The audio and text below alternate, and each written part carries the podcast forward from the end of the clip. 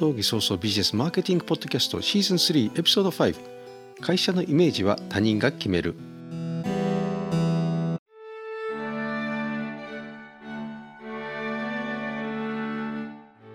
こんにちは。今のところ日本でたった一人の葬儀早々ビジネスマーケティングポッドキャスター有限会社 YEY の和田です。死に方改革研究者および旅のデザイナー姉への旅です。葬儀者以外に一般の人へもアイデアを形にするお手伝いのポッドキャストです。今日のお話は会社は大小限らず他人からのイメージがありそれを決めるのも他人だ。という話です。つまり会社のイメージは他人が決める。自分で自分の会社のイメージを持っているのか。ではこのイメージは何か。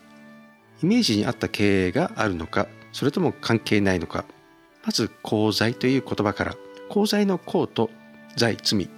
功功は手柄英語でメリット。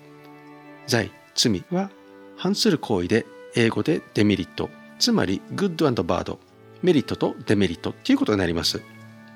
大きい会社の功罪はその会社がもたらしてきた良きことと悪くなってしまったことを意味します。今まで自社で築き上げてきた文化があったとしましょう。それが地域に受け入れられ今では当然の孤独なってしまった内容ですね。意外とそういうのはそういう文化は創造文化に存在します。私はそれはとてもいいことだと思っています。なぜなら他社や他の地域と違うことをやってそれを価値を見出せるようにした企業努力は素晴らしいことだと思っているからです。仲のいい葬儀さんの話をしてみると浜松と名古屋で大きく展開する出雲殿さんです。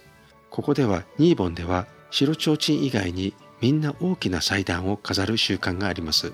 これは企業努力でそういう文化を何十年もかけて根付かせた結果で葬儀の後もきちんと死者を弔うアフターフォローができている仕組みを作ってきたということでしょう。普通の葬儀屋さんはお葬式に前に飾った小さな3段くらいの祭壇で葬儀の後に利用する遺骨の安置用の祭壇を建てるくらいですが出雲線さんの場合は地域では皆さん立派な祭壇を建てて弔いをします。餅は餅屋に任せる。ではもしその企業が全てのことを自社でやろうとしたらどう変化するだろう。祭壇や提灯も線香やろうそくも自分で作り出したらきっと企業内のリソースが足りなくなり粗悪なものが出来上がるでしょう。創造文化というのはそういうものであります。だからこそ協力してくれる外注つまり協力外注があります。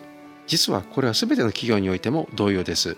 自社で全てを賄おうとするとリソースが足らなくなり失敗します。会社の軸というのは何かと問うとそれ以外のことは他社である協力外注に任せろという結論になります。つまり餅は餅屋に作らせろということです。お葬式で言えばご助会は自分のところで食事まで提供するのはレストラン部門があったりするから。普通の葬儀屋さんにはそれがないから。仕出し屋さんやレストランを利用して食事を提供してもらいます。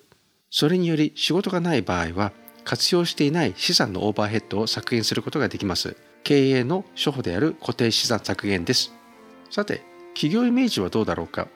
自社で提供していた食事を外注にした場合評判が上がるか下がるか。実はここは葬儀屋さんが中抜きしない限り質が上がるはずです。もし上がらない場合はその料理を提供しているところに問題があり関係性を見直す必要があります。通常ならお通夜や繰り上げ書7個法要などの精進用として料理を提供している仕出し屋さんやレストランも良い結果が出るはずです。しかし葬儀屋さんも手数料を3割4割抜くことが業界の悪い慣例となっています。そんなことだからこそ小さな葬式や寄り添うなどの紹介サイトが手数料を3割4割請求するわけです。つまり身から出たサビである。では自社のイメージを調べることはできるのか。多分それは各々のユーザーやクライアントからでないとわからないだろうと。そして一番悪いことは社員や同僚関係者に聞くことです。なぜならその人たちはひいき目があるのと悪く思っても本当のことを伝えないからだろう。注意しないといけないのは成功した会社は経営学者のジム・コリンスのビジョナリーカンパニー3衰退の5段階に書かれている内容に陥るのです。この5段階は1成功による傲慢。2規律なき拡大。3リスクと問題の否認。4一発逆転の追求。5屈服と凡庸な企業への転換か消滅。実はレゴ社も同様だった。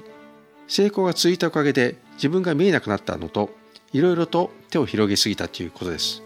一つはレゴランド事業で接客のノウハウもない人たちを店頭に送り出して失敗しました。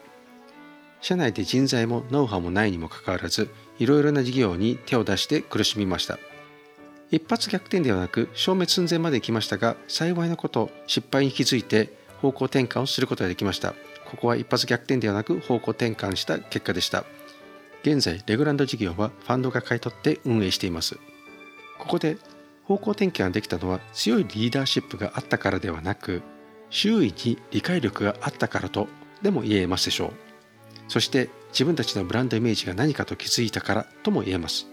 ワンマン経営で失敗するのは外部のコンサルタントの言うことだけを聞き入れて社員の言うことに耳を貸さないというところにあります。そして風通しが悪い社風が出来上がり誰も本当のことを言わなくなることでしょう。結論としては持ちは持ち屋に任せる。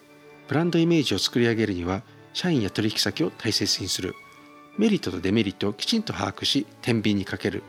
常に初心を忘れてはならない。そして早期発見こそ会社を守る特効薬です。つまりがん細胞は1センチまで成長するのに10年以上かかったりしますが1センチから2センチになるには1年くらいでなり大きくなる前に発見が大切だということです。本日も最後までご清聴いただきありがとうございました。